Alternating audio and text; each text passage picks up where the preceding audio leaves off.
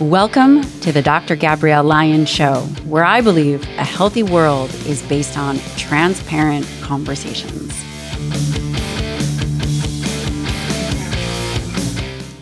Welcome to the Dr. Gabrielle Lyon Show. In this episode, I sit down with a very dear friend, Mark Bell. I'm going to share with you a side of Mark Bell that you have never seen before. In this episode, we cover numerous things. Number one, we talk about energy the energy from food, from sleep, and also the energy that comes from the mental chatter in your mind. We cover physical activity, the importance of it, how it influences the way that you show up in the world. And number three, we talk about the innovation of the slingshot and the story behind its birth. We talk about a ton of other things, and I know you're going to love this episode and you're going to love this very special side of Mark Bell. As always, if you like this episode, please take a moment to subscribe, share, because we provide this information at no cost. We are here to make the world a better and stronger place. I'd like to thank one of the sponsors of the show, and that is Paleo Valley. Thank you so much for allowing myself and my family to snack clean. These beef sticks, they are grass fed, grass finished. You can get it in jalapeno, garlic, summer sausage. These sticks are amazing. Their texture is ideal. They are fermented sticks. They have not just benefits in regards to dietary protein, but they have vitamins and minerals. They have a high bioavailability of zinc, selenium. They taste great. They use organic spices. This is one of my all time favorite snacks. I cannot keep them around the house. They are gone within a day. It is an absolute favorite. It's a bit of an exaggeration because they're not just gone in a day, but if I don't hide them, they're totally gone. My kids will eat more than one. They might go through three or four in a day if I were to let them. You know, the, the real test, if something is good, give it to your child. Parents, you know I'm right. Give it to your child. If the kid eats it, you know that you have found a keeper. We have done that with Paleo Valley. Head on over to paleovalley.com slash Dr. Lyon or use the code Dr. Lyon for 15% off. Thank you to Timeline for sponsoring this episode of the show. You've heard me talk about MitoPure before. If you care about mitochondria, which you should, because you care about your energy, you care about your muscle health, you care about your strength, you care about your metabolism, MitoPure, which is a form of urolithin A, it's not just any form of urolithin A, it is the first clinically tested highly pure form of the postbiotic, also known as urolithin A. That's exactly what MitoPure is. I love this. It is NSF certified for sport. It helps increase energy, strength, endurance. There are randomized controlled trials in humans, which I think is incredibly impressive. This is my go to product for the year. I strongly encourage you to try it go to timelinenutrition.com slash Dr. Lyon and you will get 10% off. Go to timelinenutrition.com slash Dr. Lyon and you will get 10% off your first order. Okay, friends, I know that you've kicked off the new year. And when we think about the new year, you think about all the changes, whether it is fat loss, muscle gain, becoming a better and more resilient person. Everybody sets goals. Let's all get together and set standards. Join me for the first ever Forever Strong Summit, January 13th and 14th in Austin, Texas. Go to the website foreverstrongsummit.com. That's foreverstrongsummit.com. This summit is for everybody. It is for people that want to learn about working out, for people that know how to work out, for people that love science, for people that love mindset, whatever it is that you are looking for. At the end of the day, it is all about global strength. Please join me in person for the first ever live event. Mark Bell Welcome to the podcast. I'm really excited to have you on. The truth is, you and I have been friends for a very long time. It has been a long time. I know. I think we're getting old. we're friends through Charles Poliquin, Yeah. who was an amazing coach. Yeah. That that is amazing. Um and how did yeah, Charles introduced us. He linked me up because I said, Who are like four or five people that you know that I have to meet? And you were one of them. Uh, one of the other people was Ian Danny, and then the other people I don't remember. Okay, so I stuck around. Yeah. I'm so happy. Exactly. Um, one of the reasons I wanted to have you on the show is that this show talks a lot about medicine and health and fitness. And of course, we're going to talk about health and fitness. But the other standard for being on the show is just having an incredible character. oh, I thought you were going to say you had to be handsome. I was like, okay, well, I Uh, fit you're, that mold. You're, you're in. Well, you were wearing a crown. We all worked out before this, and uh, I Mm. that was did. a great workout. I it was thanks to Carlos and the the Sigma training team. They were awesome. Carlos put you through it, put you through the paces. Yep, three days a week, if not more. Um, and you're also very humble. So I feel that pulling some of these answers out of you might be a Mm. little challenging, uh, but we're, we're going to do it. We're going to do it. I think my followers would say otherwise. like Well- Mark Bell, humble, nah. Yeah. Well, we're going to um, open up the audience to you, which I'm really excited to chat about. You are a couple things. You're a husband and a father, which, by the way, Andee's amazing, Andee Bell. Also, an entrepreneur, innovator, power lifter, athlete. You're all these things. So, my easy question to ask you is what is the legacy that you're planning on leaving? Mm. I think that's uh, up to um, the people that the ideas stick around with. Um, that's the way I kind of look at some of this stuff. Um, I think that a lot of things are like memes and they're like propagations of ideas that hopefully live with uh, live within other people. And so hopefully some of the things that I've taught uh, extend into other people and hopefully those people share it with other people. So when I think of legacy, I don't think of like cars or homes or money or any of that. I don't even know if that's a good idea to leave any of that behind for children, grandchildren, and so forth. Maybe it makes their life more difficult than we could even think of because those things weren't left behind for us. Um, but I think it's the ideas I think are important. And so if I have any legacy, I think it would be um, hopefully the that some of my ideas live you know they live onward and my inventions and creations and some of the things i made um, if i was to die today they'd still be on sale tomorrow Uh, please don't do that in, in, in my house. well you're a Um, doctor you'll be able to save me Uh, Shane is uh, working in the ICU today, so uh, yeah, that that would not be ideal.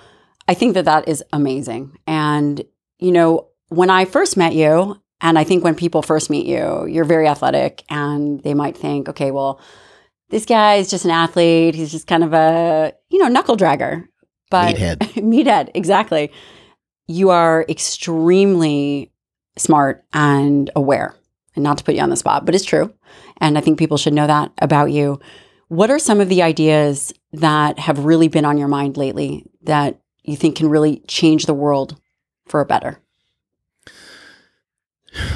uh, i really think that perspective is really critical so if you don't have other people's perspective in mind it's hard to relate to them it's hard to get them to relate to you it's hard to uh, break the ice. It's hard to get them to listen to a message that you might have. And um, as much as i might say i don't really care how many people view this message or how many people like this message i really do care. I do care that they um, I, I do care that they consider the information that i'm sharing because what if that information can help change their life? Or what if that information can help uh, change a relative's life that's in their life right now someone they love someone they care about so those are things that are heavily on my mind especially more recently Is there a reason more recently that it's been on your mind?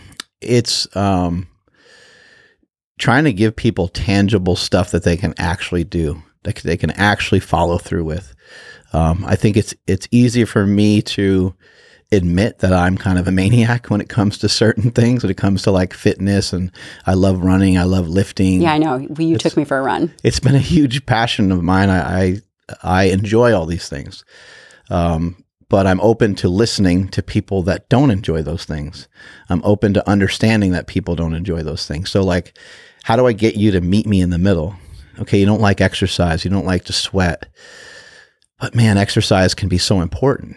So, how do I, what, how, how do I communicate to you that I think this would be a great idea if you did it? Or maybe you hate exercise so much that we can have conversations of, hey, look, if you don't really overeat, maybe you don't need to exercise as much.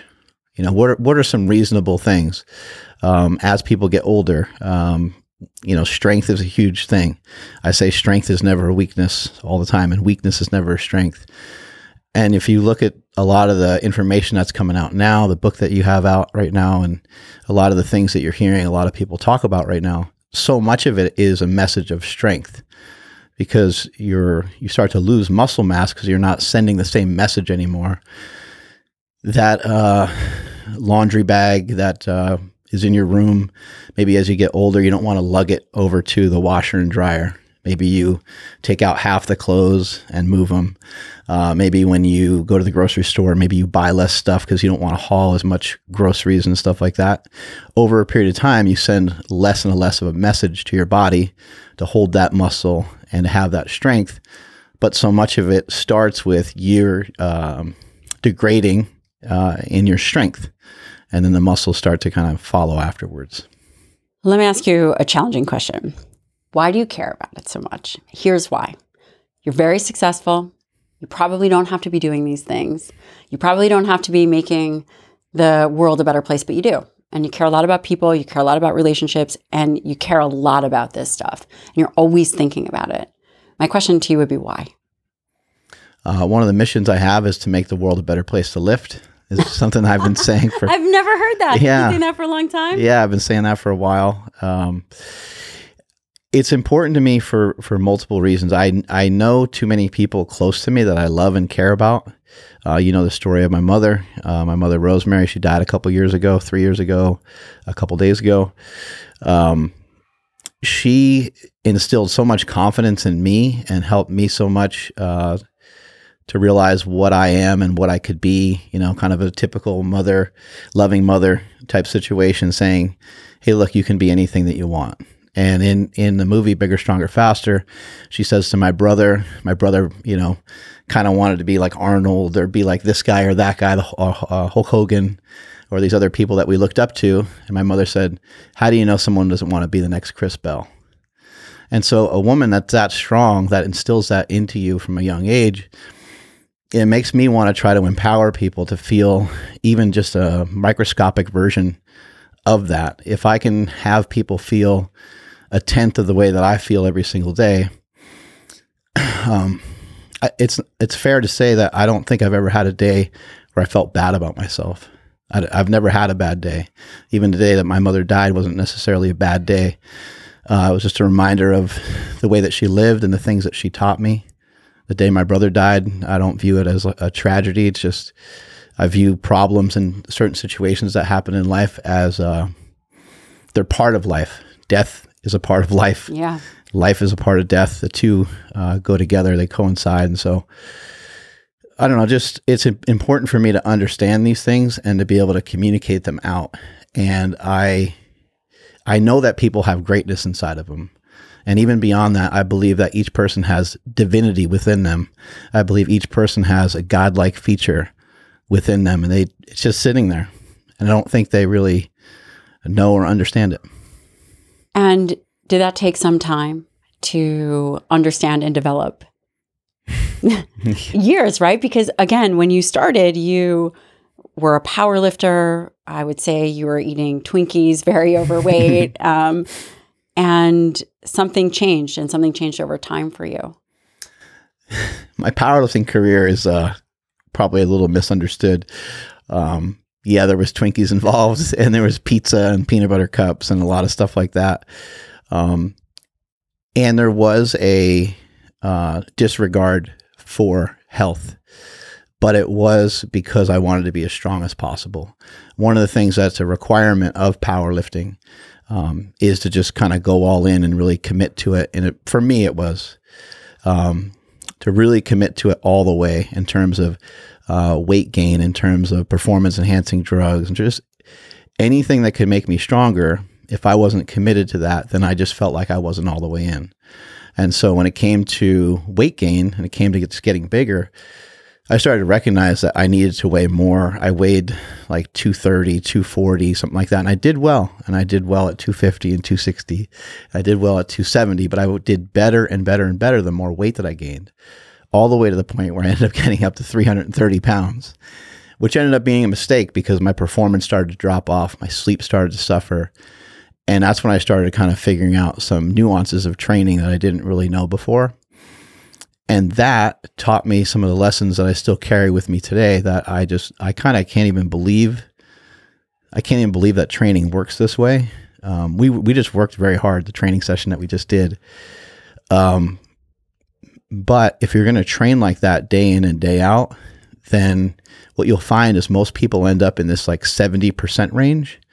And you would think i'm going to go to the gym and i'm going to do like 65 75% of my max and that's most of what we're going to do for the day. You would think piece of cake.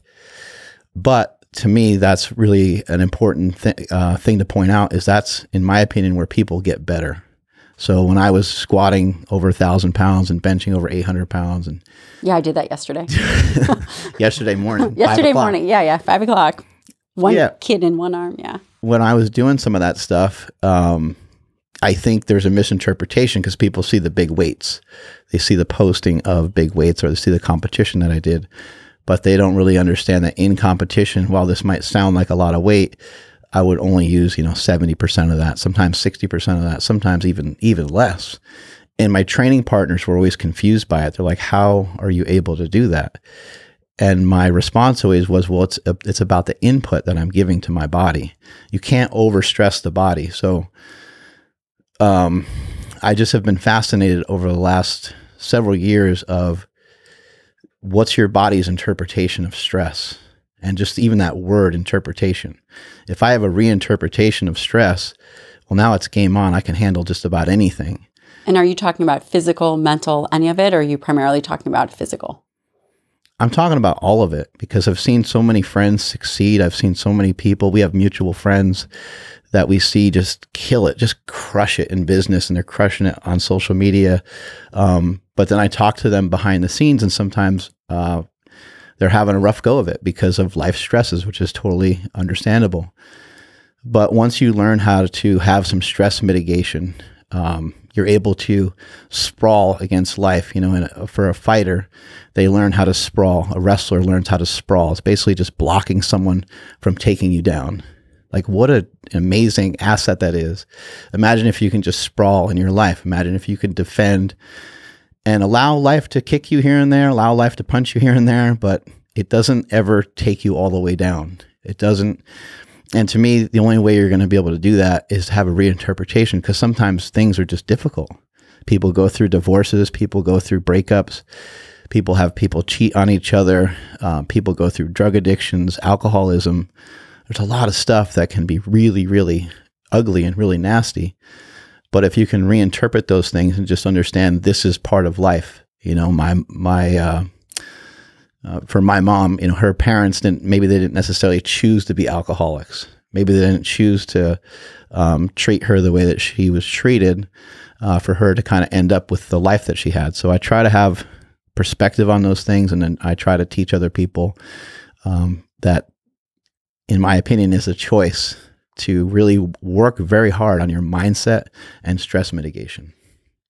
Now, I love that you're saying that. I couldn't agree more. And we were talking upstairs that people think about stress as this one thing. Think about it. We have one word to define uh, breakup, divorce, death of a loved mm. one, sickness, or my kid peeing on the wall, or being at the DMV, forgetting your paperwork. We only have one word to define right. stress. And to piggyback off of that, we typically only have one reaction. So people think that there's only one reaction to stress, and that one reaction is fight or flight. But actually, there is tend and befriend. There is the courage response. And I think without even putting into words, you move towards this tend and befriend, which is reaching out to other people. And that's something that I've seen you do uh, again for years. I love doing that. It makes you feel good. Uh, our friend, mutual friend, Bedros Keuilian, Oh, talks a lot about reaching out to other people, say, Hey, I appreciate you. Or like, he'll just send me something like, he'll send me something foul or weird because we have that kind of relationship. and he'll just say something funny. And then we go back and forth and we both get a good laugh from it. And, and there you are from just a couple words uh, that were said on your phone. Now you're smiling or laughing. You're just set off into a slightly different mood or mode. So I found that if you have like a energy, if you have a day where your energy is kind of low, I think energy is an important thing to talk about. But when your energy feels kind of low and your vibe is not great, check in on other people. Um, they might think that you're awesome, an awesome friend for checking in on them, but really, we're, we're always doing these things for selfish reasons. Being a doctor, you understand how important it is for people. They're like, oh, I got to go see my friend. Uh, she's in the hospital, and yeah, they're they're going for their they're going for their friend, but they're really going for themselves more so than anything, because they are they're going to check on their friend, but they need to see visually that their friend is okay. And I think that those things are really important. We can get a lot of energy uh, from the people around us. So checking in, being grateful, having some gratitude for the people that are around you, the people that do love you. I think, uh, especially being this like podcast circuit, I've learned that you don't want to chase people that don't want to be caught. Don't get yourself too caught up in that. If somebody doesn't want to be caught, they're not for you at the moment. It's the same thing as dating. I mean, how great is that? How good of a situation is that going to be if you kind of barely got someone to go on like a date Right. or something? They're just, Yeah, you you definitely don't want that. it's not going to vibe very good. It's not going to work. It's not going to turn into like the relationship that you wanted it to turn into. And so I think these things are just important to think about like a little bit more in depth. But back to the idea of energy, I think that we, I don't know if we're thinking about energy enough uh, when it comes to food and when it comes to sleep because I could sit here and talk about stress all day, but if I didn't eat or I overtrained, now I'm really screwed. Now things are going to hit me like so differently. meaning your stress, meaning the daily life choices impact one's ability to manage stress, mitigate stress, or the interpretation. Yeah, massive, massively. Um, just as an example, uh, let's say one day you go to get in your car and you go to, you know, kind of close the door and you spill your protein shake all over the place. I use that because I'm a meathead. Use that as an example. Um, but another day you go to get in your car and your favorite song is on. As soon as you turn the car on, your favorite song is on. You're like, oh my God, it's amazing. You start driving down the road and like maybe you're moved to tears. Maybe you're moved to laughter. Maybe you're moved to just thinking of something uh, nostalgic. I think nostalgia is another like superpower. But when it comes to uh, energy, And how would you define energy? that's uh, I would define energy as as you feeling. Um, I would define energy as you basically just not feeling tired and exhausted. But how many people do you know that they say, "Man, I'm exhausted. I'm tired. I feel this. I feel that." I think that when you're not tired, when you are having a good amount of energy, I don't think that food. I think occasionally food can leave you feeling like energetic, um, but I think that in our society today, we have too much of a disconnect for it to really do that, for your energy to be that high, unless maybe you're on like a keto diet or you have been um, really ex- experimenting with your food and your diet for a long time. What what I'm interpreting you say is that the energy from food, meaning you eat something and you feel more energetic or more vibrant. Is that The energy from food, I think food can do a couple of things. Food can kind of give you energy in one way, in one sense. And then in another sense, food can make you feel tired. Um, this is a funny example, but you can eat so much that you can't have sex. you know, you're just like, you're both kind of bloated and you're like, no, it ain't going to happen. Like, that's way too much. Um, and I think that realistically, um, we should do our best to try to eat a certain amount of food that would allow you to be able to get up from the table and and go on a walk around the block without you know your stomach just absolutely killing you. So I think you need to be a little careful with how much energy you can consume in a particular moment. Um, but in the case of energy, I think we get it from our sleep and we get it from our food. But I think that we are I think that we're viewing it sometimes the wrong way. And you could be spending your energy, a lot of your energy, a lot of your reserve could be spent on your phone. A lot of your energy could be spent on hating somebody else. A lot of your energy could be spent on a lot of negative things. And then when another stressor is poured into that, when another stressor comes at you, you don't have the ability to def- defend yourself. And then you get angry and you get frustrated. Now you're angry and frustrated. And sometimes you get angry that you're frustrated. and it just becomes kind of this like this uh, this circle. And if you're trying to diet, I mean, forget it. Your diet's your diet's toast at that mm. point. Your decision making skills are going to be really compromised. If your energy is screwed up, your sleep might be compromised. I mean, it's just if you can take care of your sleep and if you can try to do do some basic stuff, go out for a walk, um, love the people around you, have some gratitude, try to try to get ahead for a second. It's not easy to get ahead. I think that it's very hard for people to get their head above water to get a good breath. But if you can do that, if you can figure out a way to get ahead for a moment, you're going to be able to breathe. You're going to be able to relax. You're going to have less stress. And you're thinking it's going to be more stress because you're thinking that's too big of a hurdle for me to jump over. I don't have the energy to jump over that hurdle, but you have to figure out how you can do that. Hmm, I like this. So we're actually talking about food energy, but in essence, we're also talking about life energy. Right. And how do you mitigate the things that are coming at you? You are a public figure. I'm sure as much love as you get is probably as much uh, hate as you get or discord. Mm-hmm. I don't know. Mm-hmm. Maybe everybody loves you. Uh, at least we do over here. How do you create somewhat of a shield? And how would you suggest other people to do that?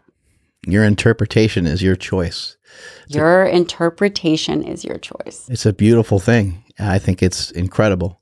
I think you have the ability to look at your social media and you have the ability to laugh at somebody making fun of you.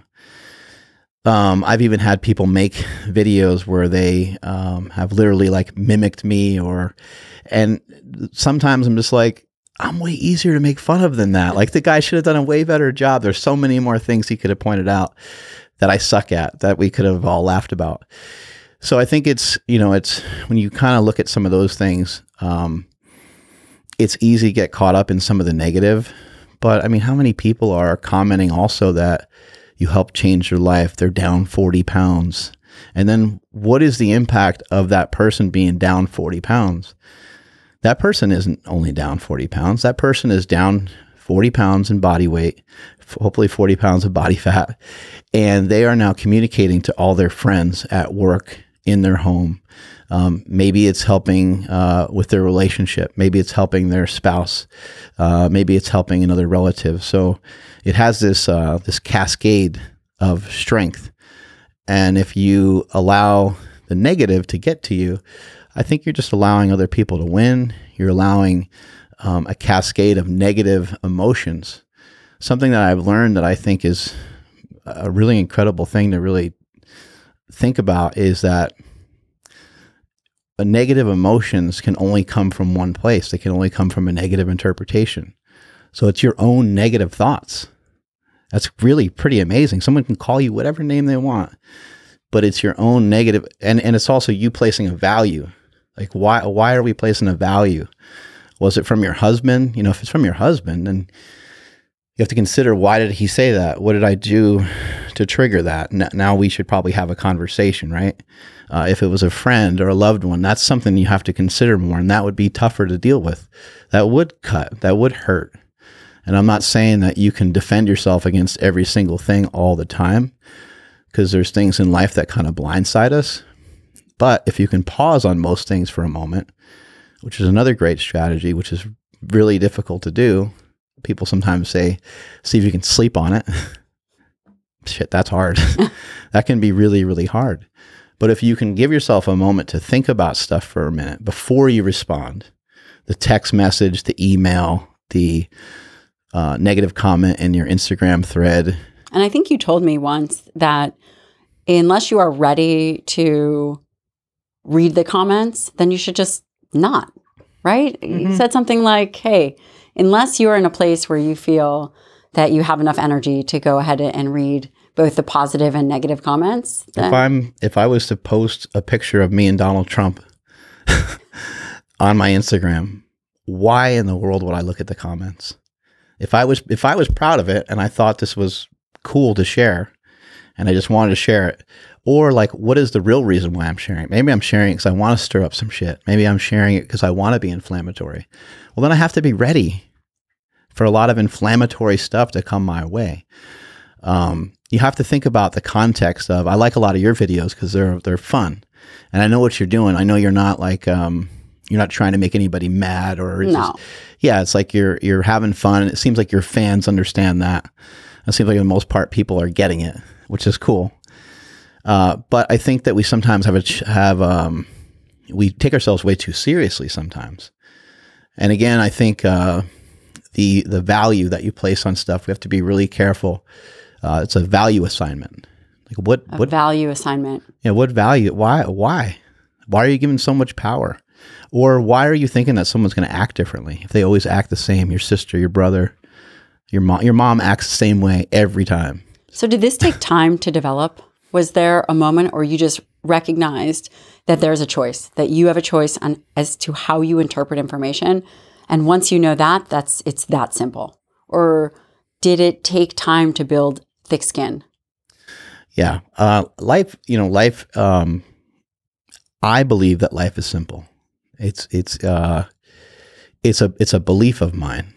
I feel strongly about it, but I'm not to say that that everyone's life is simple. That's it's my life that I feel is simple. I can't speak for other people. I don't know where they've been. I don't know what they've been through. Um, I didn't grow up poor. I didn't grow up without parents. I grew up with two awesome parents. I grew up middle class. I grew up with uh, two awesome brothers. I grew up with like a good, really solid, strong family structure. My dad was uh, the coach of the baseball team, like the whole thing. My family was very, my uncles, my grandparents, like everyone's in, involved. Um, if we're playing a football game or something, the whole family. And by the way, I've been to your family reunions. There is Yeah, how many and- Bells are there? yeah, it was like 60 There of us or something like that, right? Yeah, yeah, yeah. And so that's my life experience. And so I, it's easier for me to say that life is simple because I didn't, when I was young, I didn't have to worry about like where the next meal was coming from. I didn't have to worry about CT Fletcher has a story of every time he heard the keys, he knew he was getting beating. It's like that gives me goosebumps just thinking about it. It almost makes me want to cry. I love CT so much, but that's an, that's like a horrible feeling uh, to have as a kid. And I, I was never abused and never had anything remotely close to that happen to me. So it's easier for me to say that life is simple uh, because I've been able to think about these things that maybe other people couldn't afford to think about You had space. from their past. You had space. Where do you get inspiration? How do you continue to evolve in this way? I really I try to listen to a lot of different content. I love listening to Joe Rogan. I'm a huge fan of his. But I also will try to listen to stuff that uh, contradicts a lot of the stuff that I'm thinking, and then I also will I play a lot of like head games on myself when I do listen to folks that have other things to say that are different than mine. I'm like, wait a second, dude, what are you doing? Why are you getting mad? Like, this is ridiculous. Shouldn't get mad. This person has a different perspective. Listen to the perspective. What is their perspective from?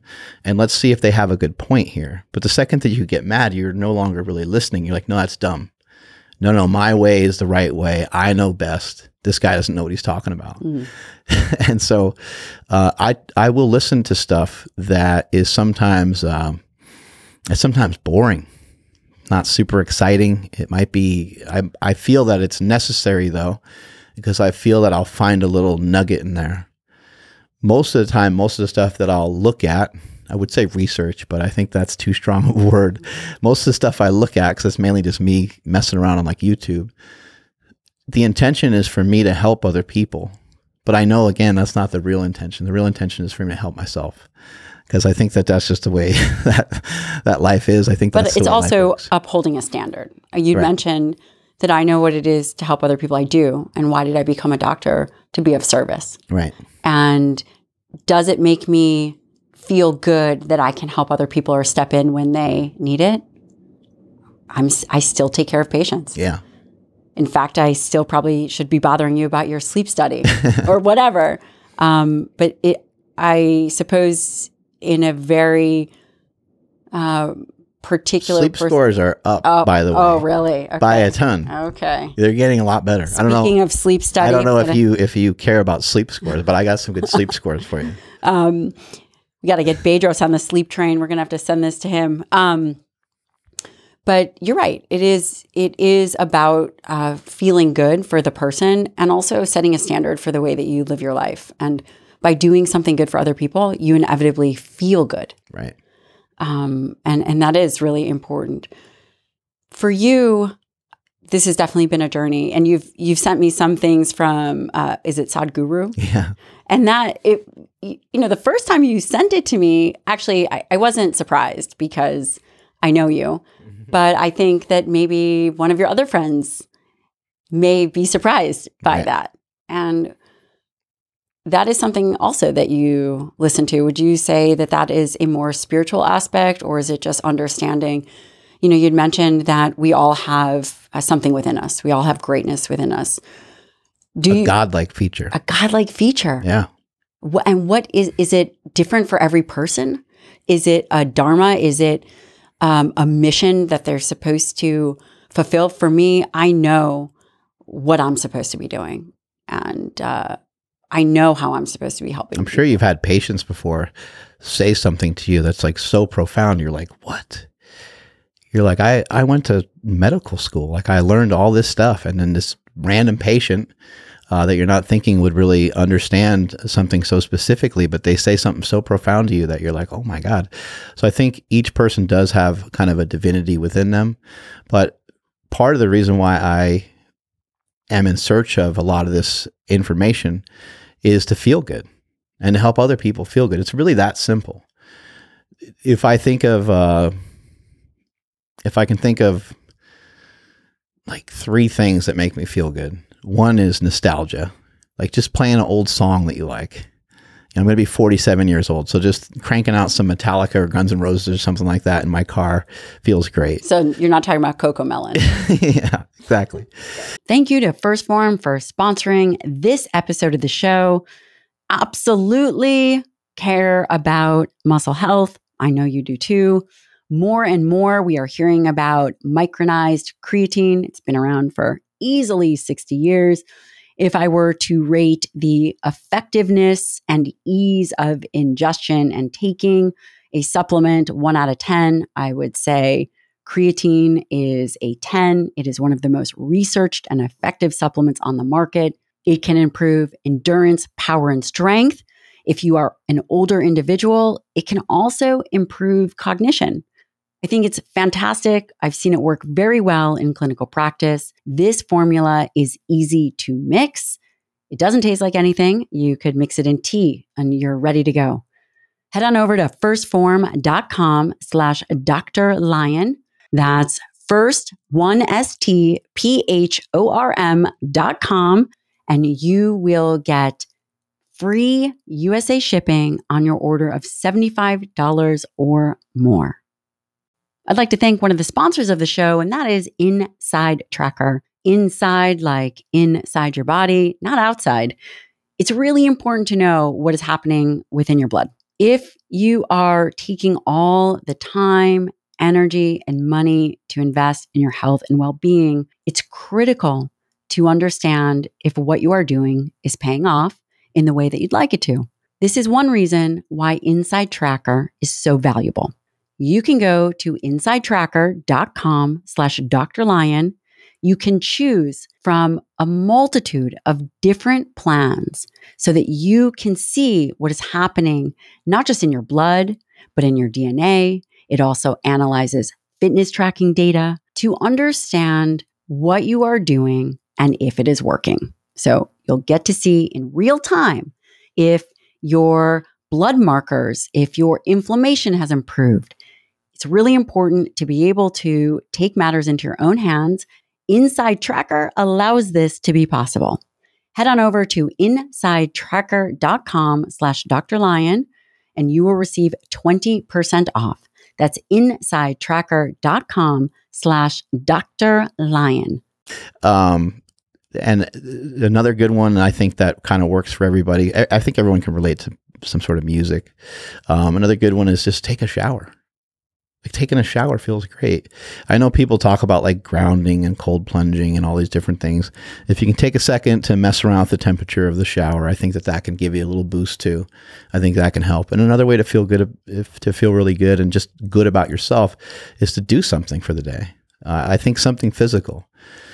I think uh, what things do for us physically has such a crazy impact and strong impact on the brain and the body um, that I think that uh, I don't know if we'll ever find out all the information on what it does, but movement I think is really crucial. I say that motion is the lotion. And if anybody that's ever woken up before and kind of just had that kind of like really just sore body, like a morning body, you know, you're just like stiff and achy and you can't quite walk the way you want to walk. You can't move the way you want to move. There's something on the ground, but you just kind of leave it because you're like, I don't know how I'm going to pick that shit up. It's going to have to wait till later. I think uh, so much of that can be cured by just a quick walk around the block. And as much as I love walking, walking is awesome and it's a great place to start. But unfortunately, I just don't think it's enough. I think that you, so walking again, great place to start. You're overweight and you are not in good shape, you have no fitness practice, walking is a 10 out of 10 for you. That's awesome. That's a really good spot to start. But eventually you have to progress into something a little different. But I think fitness is huge and it will make you it'll make you feel really good about yourself. Make you. Like I think that's a really powerful word. I don't usually use that. I don't use I have tried to work on uh, correcting a lot of my own language to myself. Um, because nothing can make you do really anything. Um, but in the case of exercise, it literally makes you feel better. We were de- we were absolutely designed to move. And you also mentioned something else, strength. Strength is something that declines over time if you don't do something about it. What has changed for you or what are you what has changed in the trends or maybe you're thinking about fitness over time because again, you have been in some kind of fitness space for the last 30 years. Mm you've seen everything from carnivore to keto to I still can't find a carbohydrate at your house. um, you guys got to fix that next time. what has changed for you? Is there anything profound where you thought you really thought that this thing was the right thing and just had a moment where you were like, uh, no, it's not?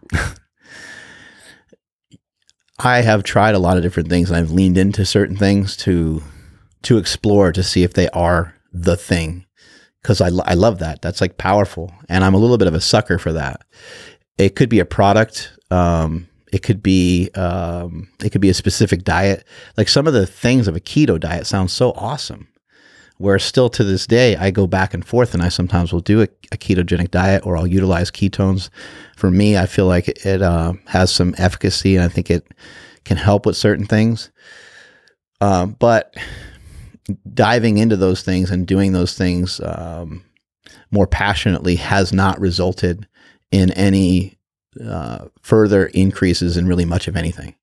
So there's like that kind of old, just like 80, 20, 90, 10, those kind of rules, I think are, I think they're awesome. I think they're great. And maybe your 80, 20 changes over the years because you become, uh, more and more fitnessy. You become more and more ingrained into like diet culture. And so your 80-20 gets stricter and stricter. And to and to somebody else it looks like you're 100% compliant on your diet all the time. They think you're just a total like fitness nut. But um yeah, leaning into those things harder. I haven't really found anything crazy profound that was a, a big result of anything extra, you know. So I guess what I'm trying to say is like going more carnivore, like I did carnivore diet for 100 days. I didn't have um, any extra energy.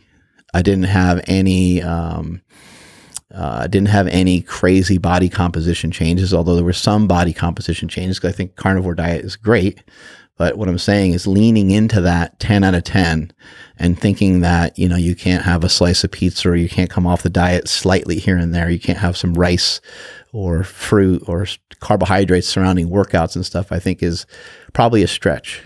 And then same thing with like a ketogenic diet. I've leaned into all those things a lot and haven't found and maybe it's just like what I was looking for, but I didn't find that they did anything extra on top of uh, what I was expecting. And what is your nutrition like now? Where have you landed? Because by the way, you're fitter. Would you say that you're fitter than you've ever been? Yeah, I think I'm like single digit body fat. I'm yeah, definitely fitter, leaner, moving around, mm-hmm. have great energy. What are you doing now? What have you landed on for this season? I basically eat a lot of meat, and uh, there's some fruit in there here and there. Um, one one major change over the last couple years, because I was such a huge keto uh, fan, and I was a fan of low carbohydrate diets, but I would eat like a lot of fat. And when you're a bigger guy and you eat a lot of food, and you are trying to consume a lot of protein, protein and fats in nature are normally together you got to kind of go out of your way to find protein and protein. right, you do. sort of by itself. You need like Piedmontese beef. Exactly. That's exactly what I was thinking. Or you yeah. need like, or you need chicken breast, which again, a chicken breast would normally even have the skin on it, and that would have more fat. Um, so cutting back the fat calories was something that I did, but it was mainly for aesthetic reasons, um, and it was mainly for weight loss because now I'm running more, and um, I just don't want to. As I'm running, all I can feel is like every pound that I have. I'm like, I How can't. How much you be, weigh now? How much you weigh now? I'm like 220 right now. Okay. And when I ran the Boston Marathon with your husband Shane, I was still like 240, and that just didn't work. That was uh, that was very very difficult. So, yeah, trying to lose weight, and if somebody is trying to get leaner, uh, the unfortunate bad news that I could share with them is, I think a lower carb style diet is a great way to go high protein and you're going to cut the fats down too. So now you're on a diet that's pretty much like protein, leaner protein. and then uh, when you say a lower carbohydrate diet, are you saying 100 grams or less, or does it really just depend on the person? You know, I, I think I, I think that we could give people like literal kind of blanket information. Yeah. Your protein uh, should be about your body weight in grams, approximately, give or take. If somebody's very, very heavy, if they're way overweight, then I can't imagine a human being needing needing more than 250 or 300 grams of protein in a given day. Um, and then, um, so your your your protein would be your body weight in grams, uh, fat calories or your fat grams. I think you have to be careful with the fat that you don't go so low that it negatively impacts your hormones. Yeah. And it will also really sink your energy. We talked earlier about energy. Um, you can't make something out of nothing. So, creativity, workload, just anything, workouts, like they're all going to suffer if there's not a good backbone of nutrition. So, I'm not saying just submarine your calories yeah. to death so that you are just like in a constant daze all the time but I think people can probably be somewhere between like 50 grams of fat to 80 grams of fat, depending on their size. Size, totally reasonable. And then I also think uh, when it comes to the carbohydrates, you can probably go as high as uh, if you're on the leaner side, you can probably go with one gram per pound of body weight. If you're trying to lose body fat and you're not on the leaner side, half your body weight, and you might even need to go a little lower than that mm-hmm. at some point. What about in terms of um, alcohol? Do you? I don't do you drink alcohol once in a while? Mm-hmm. Do you? Does that affect your body composition at all? Some people just have a huge problem with alcohol. Yeah. So uh, it's interesting because I, I, talk all the time on my podcast about uh, nutrition and stuff, and we don't really even talk about alcohol. Uh, yeah, I noticed. And and we were talking the other day, and I'm like, we don't ever talk about alcohol. And the, my guys are like, yeah, because we don't drink.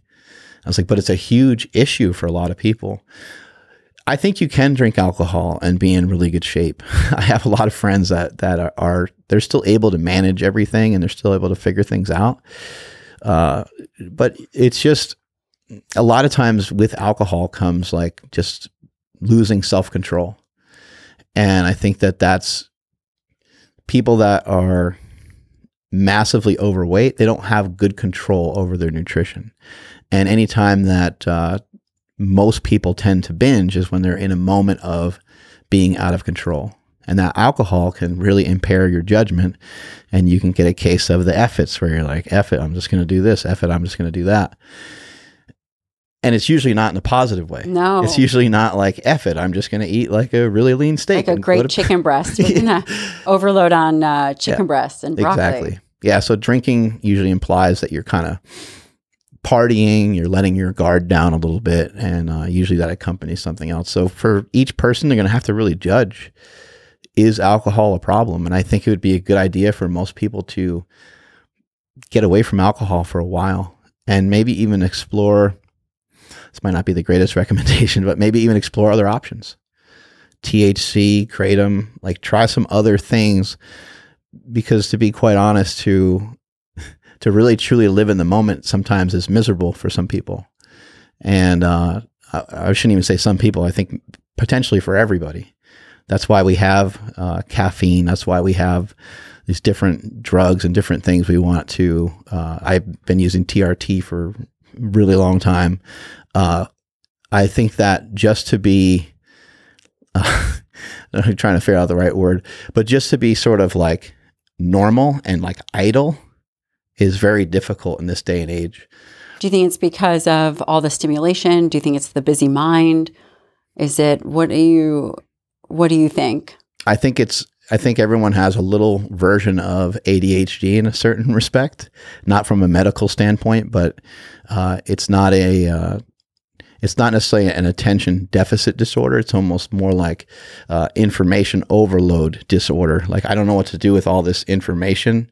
I saw this thing, now I want to talk about that, but then I saw this other thing. One of the reasons why people really struggle so much with their diet and with their uh, with their training is because they're not usually glued to anything for any period of time. Not disciplined and They're not, not, consistent, right? not there's following something for like a really long time. I've heard people say Ronnie Coleman uh, trained, he did the same program for like 25 years. You know, he went into I mean it worked for him. yeah, he went into that gym in Texas and uh, Brian Dobson trained him and he gave him like a specific program and he followed it forever. But most people now, I think, are really having a hard time. They might try a program. Again, stress might kind of get the better of them and they're kind of on it, they're off it. But then they're trying another program and then they're trying another diet and they're trying another diet and they'll say, This diet didn't work for me. And they earmark that one. And they say, This diet didn't work for me. And they earmark that one. And then when they come to a doctor or a physician or somebody that a tr- personal trainer, the trainer says, "What have you tried? You know, what have you done? What's your history?" And they'll say, "Oh, I tried everything." And it's like, "Oh, you did, but like it was only for." Unfortunately, it's great that you tried them, but you only did it for like little bits and pieces, and you weren't concentrated enough on anything.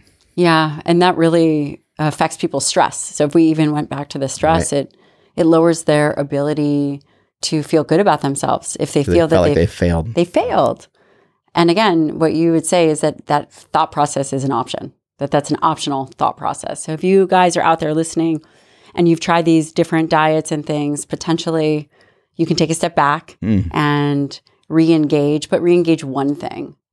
Um, in terms of um, training, what are you doing for training now? How have you? Because again, I've known you for many years. There was a time when I would come visit, and I mean, I'm I'm tiny, so I'm not doing these uh, heavy bench presses. You're pretty big. What are you talking about? Shoulders Yeah. biceps were popping today. Uh, yeah, I'm about five uh, one, 110 pounds, but Five foot. yeah, five one, five one. Uh, don't let me shrink yet. But you know, initially when I came, you guys were lifting really heavy at the super training gym, and then another time that I came, it was more. Um, I don't know if it was more like stranger movements with the cable bars, and then Yeah. maybe it was an alternative machine. It just all it's, it was Alternative always, lifting. I was thinking to myself, getting ourselves what, in trouble What here." is this? But it was um it's constantly progressed Right. into different things. Yeah, I just uh, again a reinterpretation, reinterpretation of strength. Um, I was very strong at three movements: bench, squat, deadlift. Um, but something that might be simple to somebody else, like just getting off the ground without using their hands and just leaning, just sitting uh, kind of crisscross applesauce and just leaning forward and getting up that way. Things like that are not an option for me. So how do I get myself? Is that a is that a level of strength, or is that just a level of mobility, or is it a combination?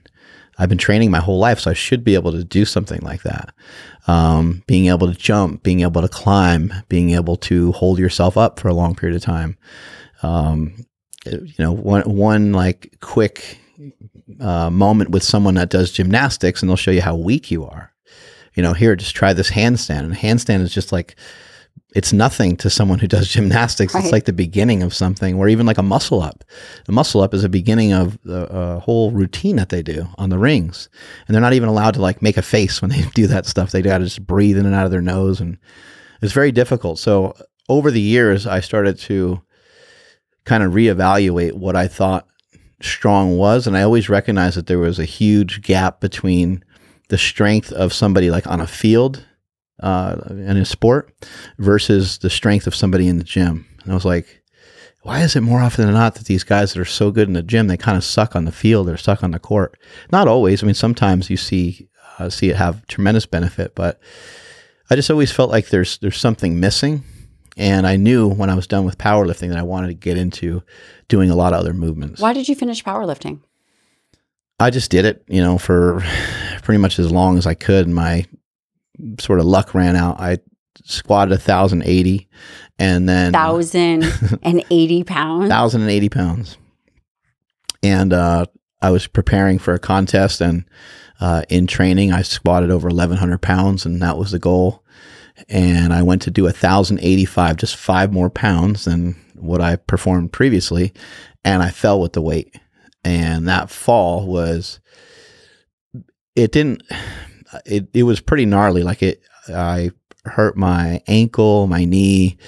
Um, I am kind of, uh, I don't know. I have I have unorthodox ways of like wanting to heal from stuff, and so I didn't go to a doctor.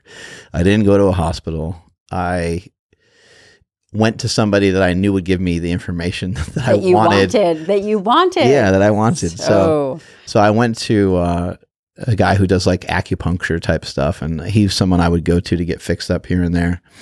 And he basically just said, uh, "Do you think you had anything wrong with your knee and your ankle Mhm. before you fell?" And I was like, "Yeah, probably." He's like, "What do you have to compare it to?" He's like, "So you go get an MRI or X-ray." He's like, "What are they going to tell you?" I was like, "You're going to tell me that it's messed up." He goes, "And you already know it's messed up, right?" He's like, "I don't see anything broken." So he's like, I think you just gotta, you know, live with this for a little while. And so for like three months, I was just in a tremendous amount of pain.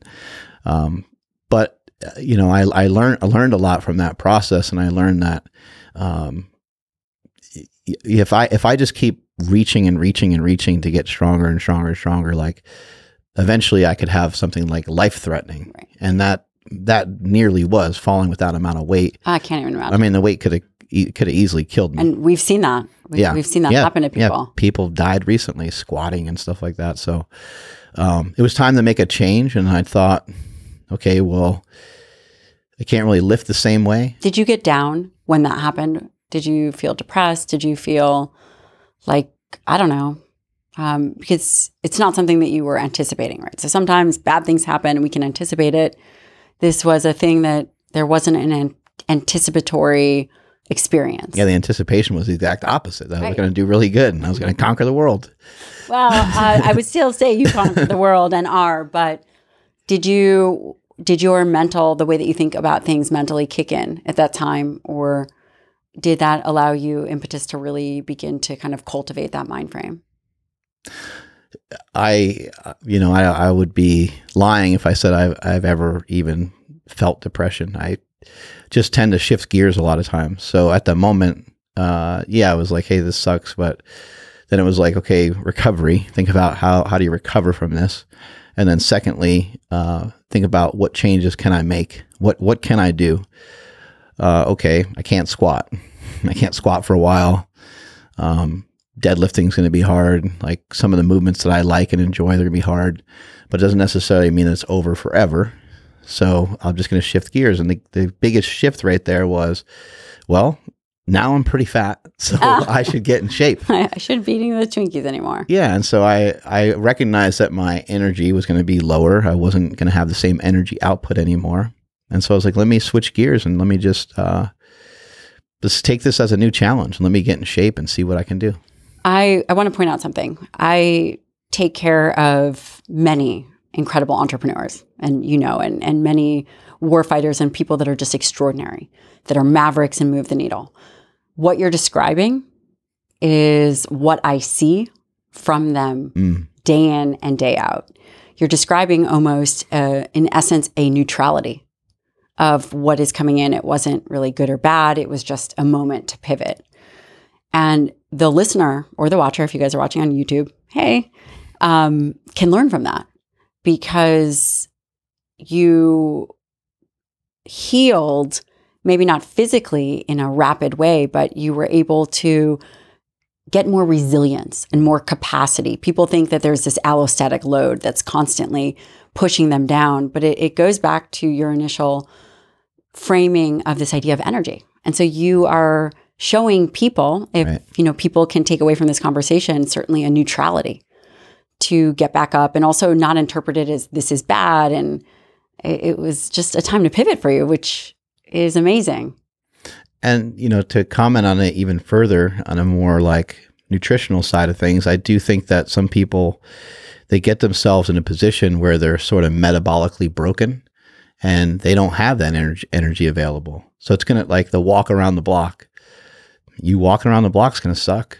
It's not gonna feel good. So you have to prep yourself for that. Yeah, it's not it's not gonna be it's not gonna be comfortable. But it will be over a period of time and it will feel better over a period of time. And it will help you advance over a period of time. Um, it also doesn't have to anything that you're working on or doing back to that kind of 70% uh, rule like you you can kind of live in the 70% range and gain, gain tremendous amounts of strength and make tremendous amounts of progress um, being you know someone who you know uh, has a medical background you know going through school and stuff like that like if you if you just tried to do every day at like a 10 you might have burnt out. You might have seen a lot of other people burn out. You're like holy crap this girl's ahead of me and that guy's ahead of me. Like oh my god like this is overwhelming. But if you're putting in like a seven every day, even though it, may, it might not feel as productive as what you're seeing somebody else do, you're there every day and they fall off after year one or year two and you're still there. However many years it takes to get a. Yeah, like 17. um, don't recommend that to anybody. Where did the development of the slingshot come in? Mm. Because that's innovative. You're supposed to be a meathead. and we're having this deep conversation about energy and how the energy actually translates to stress and the interpretation. And um, yeah, you're not supposed to be an, an inventor, but you are. Where did that come from? you know, I owe everything to the slingshot because the slingshot is what afforded me to even start to think this way. Uh, because it allowed me to gain some financial freedom, and that financial freedom led me to uh, investigating and looking into these things in the first place.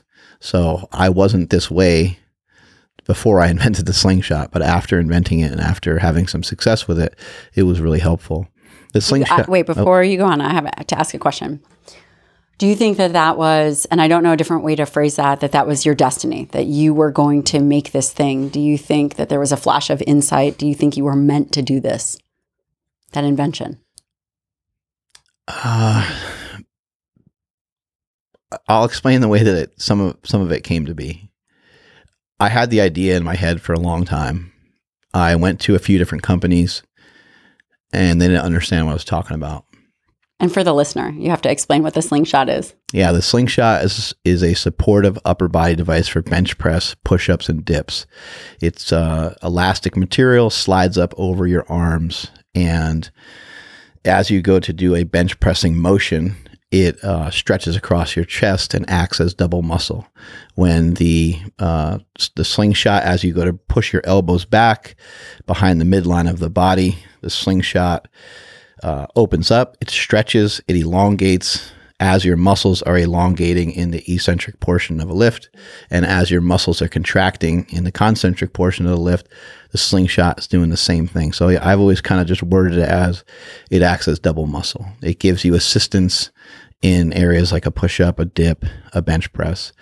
Bench pressing can be dangerous to some degree when you get the elbow start to uh, go past the midline of the body, you get in this kind of compromised position where a lot of people complain of shoulder and elbow pain and things like that. And so, being a power lifter and doing that for so long, I wanted to create something that allowed people to train through and around their injuries. And uh, I hurt my pec several times preparing for competitions and things like that. And so I was trying to think of a way, you know, how, how do I avoid this? How do I, what's the solution for this? And I was in my gym one day and I was just trying to work on some different things. And I ended up taking some wrist wraps and kind of messing with them. And then I went over to my dad's house that day and I was like, Dad, I was like, hold these wrist wraps, you know, like this. I would wrap one wrist wrap around an elbow and wrap the other one around the other elbow.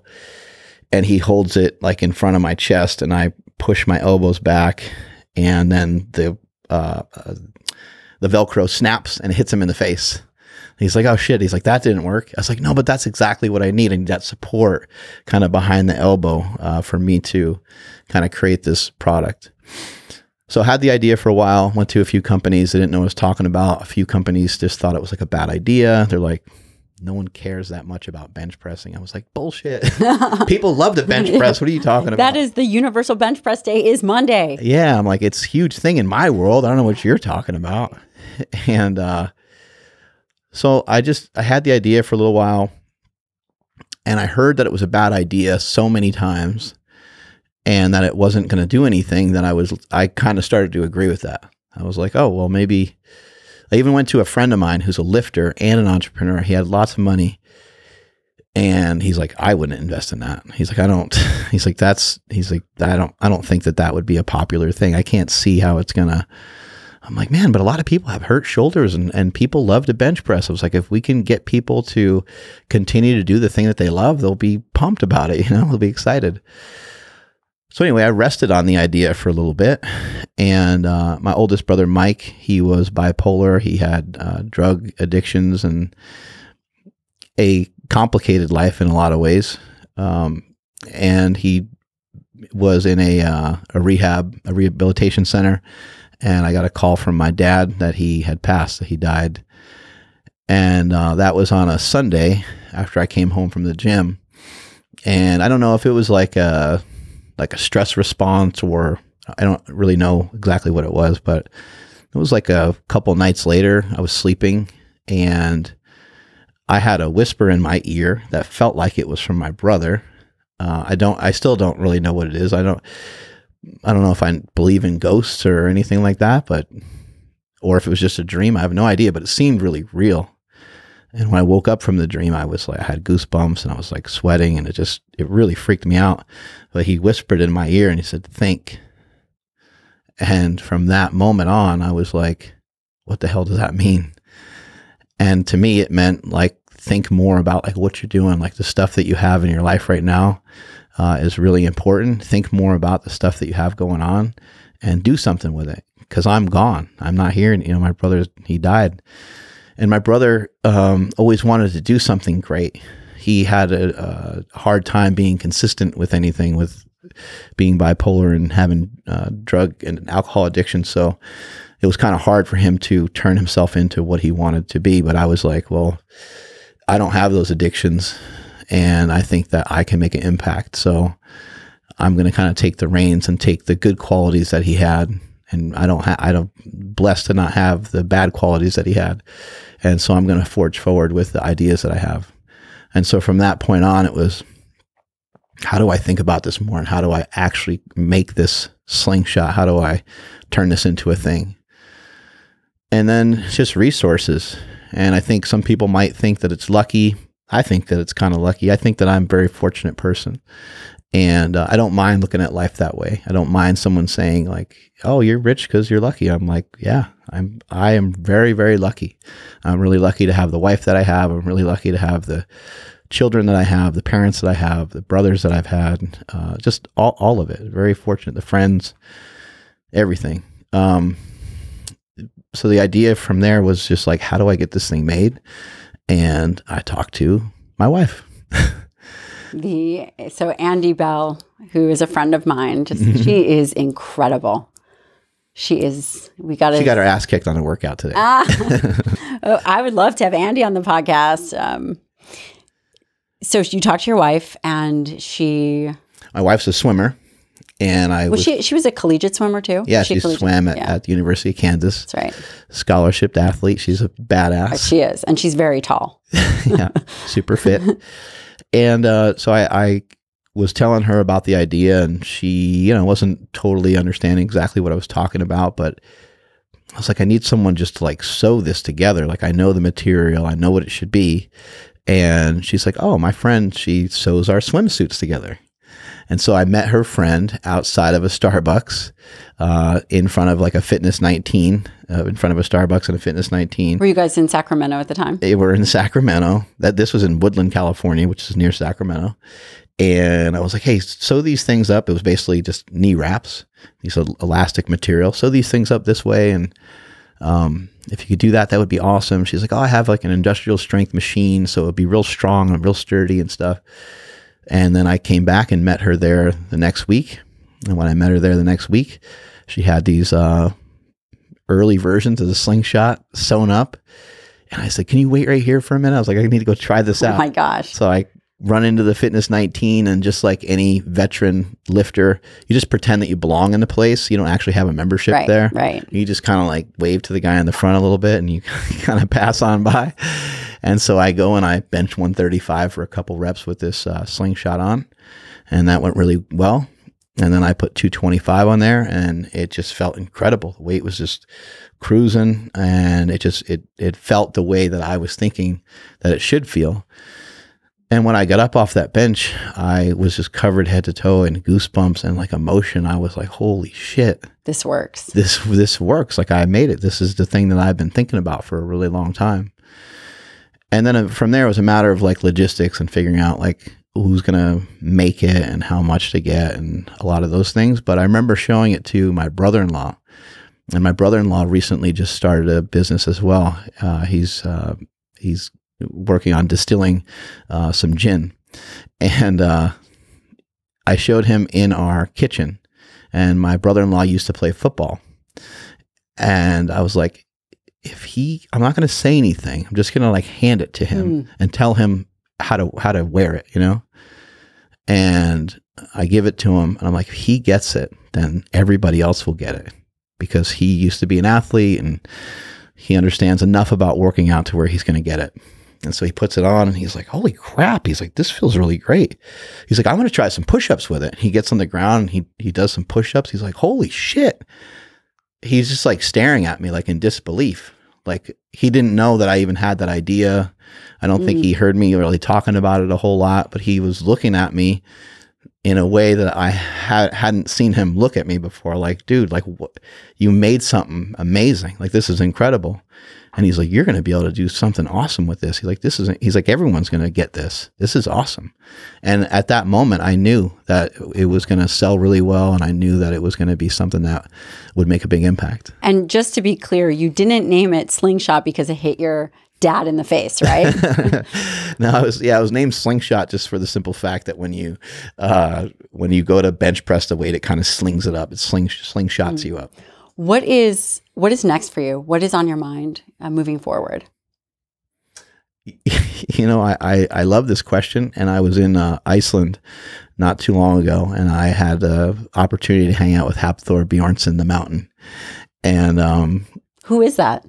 Hafthor Bjornsson is uh, he's Game of Thrones. He's seven feet tall. He's um, just a uh, uh, he's the mountain on on the Game of Thrones show. I don't know if you ever watched the show, but um, an incredible uh, world's strongest man competitor. He's won the world's strongest man, and he's somebody I've been friends with for a while. But uh, Before he was on Game of Thrones, or after? um, I I've been friends with him the whole time. Okay, Yeah, I've been it. friends with him even before he was on Game of Thrones. And that was really interesting to kind of watch some of that go so down. cool. Because it's such a crazy show. It's like one of the best shows of all It's time. And, amazing. um, but uh, I asked him the same question. Uh, we didn't even podcast. We were just hanging out. Yeah, yeah. And he has he has kids as well. And he's like, I got no goals. He's like, I'm just hanging out. And that's the way I feel. And I think that sometimes people get like they're like, oh, like like what? Like you don't have like aspirations? No, it doesn't mean anything like that. It just means that I feel really good. I feel really good with where I'm at. I don't mind living in the moment. And uh, I'm not uh, necessarily, even though there are plans to do other things and there are plans to do bigger things, that's not my focus. My focus is now. in the moment. Well, Mark Bell, I just absolutely love and adore you as a friend and just as a human. And a shout out to your incredible wife, Andee. Uh, we are so grateful to call you friends and family. And thank you for being on the show. This Thank is you. going to be so eye opening for people. And the goal was I wanted people to, number one, get to know you, and number two, get to know you in a different capacity. And I am 100% sure that we have achieved those goals. Has your husband ever been on the show? Well, I tried in the beginning. He was, uh, he was He- a little stiff, but we'll, he, he'll get it. We'll get him on. He's amazing. He He's is amazing. I remember I, he's the only person I ever asked about BUD/S training, and he was like, "Yeah." And I was like, "I was like, what? Like it's not hard or whatever?" He's like, "Oh, he's yeah." He's like, "It was difficult," but, that's he didn't him. say much, and I was like, "Man, this guy's actually a real badass." Yeah. And he's very quiet and humble. And he and- did so great at the Boston Marathon. That was such a fun experience, uh, Yeah. running the Boston Marathon with him. He's he is incredible. Hopefully he'll get off work a little earlier than Mm. Seven, so And we get to hang out with them. Yes, yes. where and I'm going to link everything as to where people can find you. Is there anything that you want to say? Anything more? yeah, just that my brother is working on another movie. So um, hopefully we'll get an opportunity to talk to you. I know that this podcast is taken off and your book is taken off. So hopefully you can make time for us. I will, are you kidding? I'll always make time for you. Big But, uh, shout out to Chris. He's amazing too. Yeah, he's working on like another bigger, stronger, faster. And uh, I'm super excited for him and can't wait to see what happens with all that. And you have a podcast, and that is is it the Mark Bell Show? Is the Power Project, not the Mark Bell Show. You nailed it. The Power Project um, with your co-host Nsima Nsima and Andrew. Yeah. and Andrew, both incredible humans. And we will link everything. Again, I'm Thank you. so grateful for your time and for coming on the show. Thank you. Thank you. The Dr. Gabrielle Lyon podcast and YouTube are for general information purposes only and do not constitute the practice of medicine, nursing, or other professional healthcare services, including the giving of medical advice. And no patient doctor relationship is formed. The use of information on this podcast, YouTube, or materials linked from the podcast or YouTube is at the user's own risk. The content of this podcast is not intended to substitute for professional medical advice, diagnosis, or treatment. Users should not disregard or delay in obtaining medical advice for any medical condition they may have and should seek the assistance of their healthcare professional for any such conditions. This is purely for entertainment and educational purposes only.